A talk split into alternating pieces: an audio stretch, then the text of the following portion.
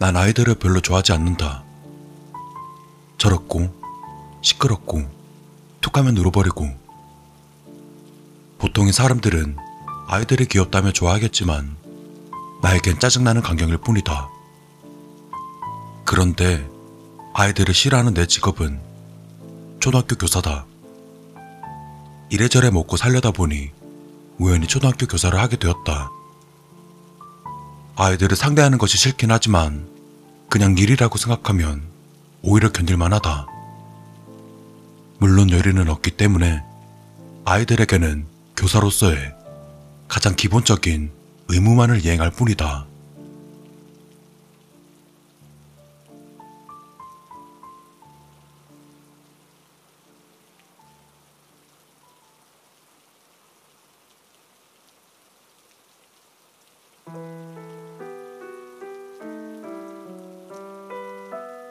미술 시간.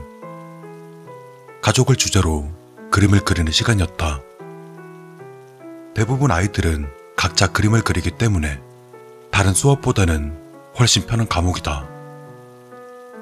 계속 앉아만 있을 수 있다면 좋겠지만 아무리 그래도 기본적인 교사로서의 의무는 이행해야 한다. 아이들 사이로 걸어 다니면서 아이들이 그리고 있는 것을 둘러본다. 집 앞에 가족들이 나란히 서 있는 모습, 가족과 소풍을 가는 모습, 밥을 먹는 모습, 아이들의 비슷한 그림들을 대강 둘러보며 교실 뒤쪽으로 걸어가다가 눈에 띄는 그림을 발견했다. 방 한가운데에 엄마가 누워있고 그 옆으로는 아빠가 앉아있는 모습이었다. 그림 분위기를 봐서는 병간호 하는 것처럼 보였다. 그림을 그리고 있던 지호는 엄마와 아빠를 다 그리자 녹색의 크레파스를 꺼냈다. 그러더니 손에 들린 녹색 크레파스를 한동안 들여다본다. 초록색이라 쓰여 있는 걸 확인한 지호는 엄마가 누워있는 바닥을 열심히 칠하기 시작했다. 그 모습을 잠시 지켜보다가 교사로서의 의무를 이행하기로 했다. 지호는 어떤 걸 그리고 있어? 내 말에 지호는 해맑게 웃으며 대답했다. 엄마가 아파서 아빠가 슬퍼해요. 역시 병간호를 하는 모습이었나 보다. 엄마가 아프셨구나.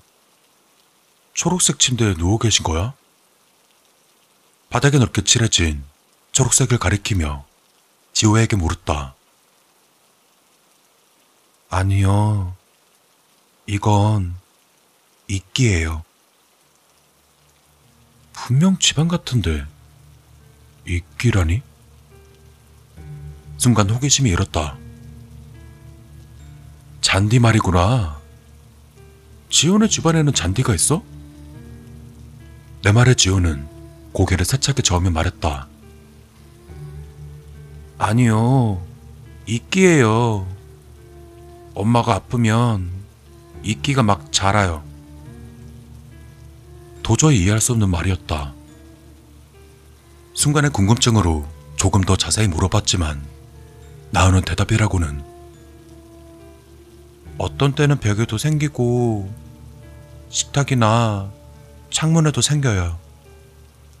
저번엔 이끼가 아주 아주 많았어요. 엄마는 그 위에 누워 있었어요. 지우는 이런 황당한 소리만 해댈 뿐 몇 번을 생각해도 이해할 수 없는 이야기였다. 아무래도 아이들의 상상력이 만들어낸 거짓말인 것 같다. 난 금세 흥미를 잃어버리고 지호를 적당히 칭찬해 준 뒤 자리로 돌아왔다. 이번 수업에서 의무는 다 한 것 같으니 남은 시간은 편히 좀 쉬어야겠다.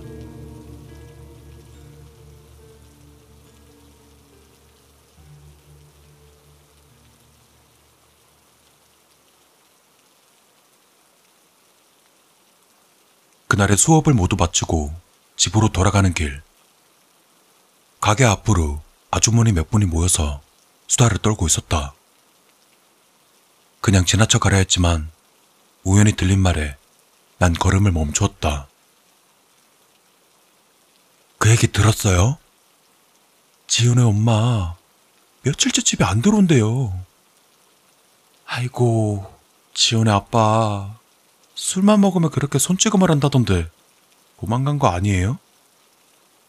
진짜 갔을까요? 아무리 그래도 그 어린 걸 버려두고 도망가더니 지호 엄마 그렇게 안 봤는데 지호의 집 이야기였다. 내 머릿속 사상이 그렇듯 여러모로 관심이 없기도 했고 특별한 연락도 없어 몰랐는데 가정사가 그리 행복하진 않았던 모양이다.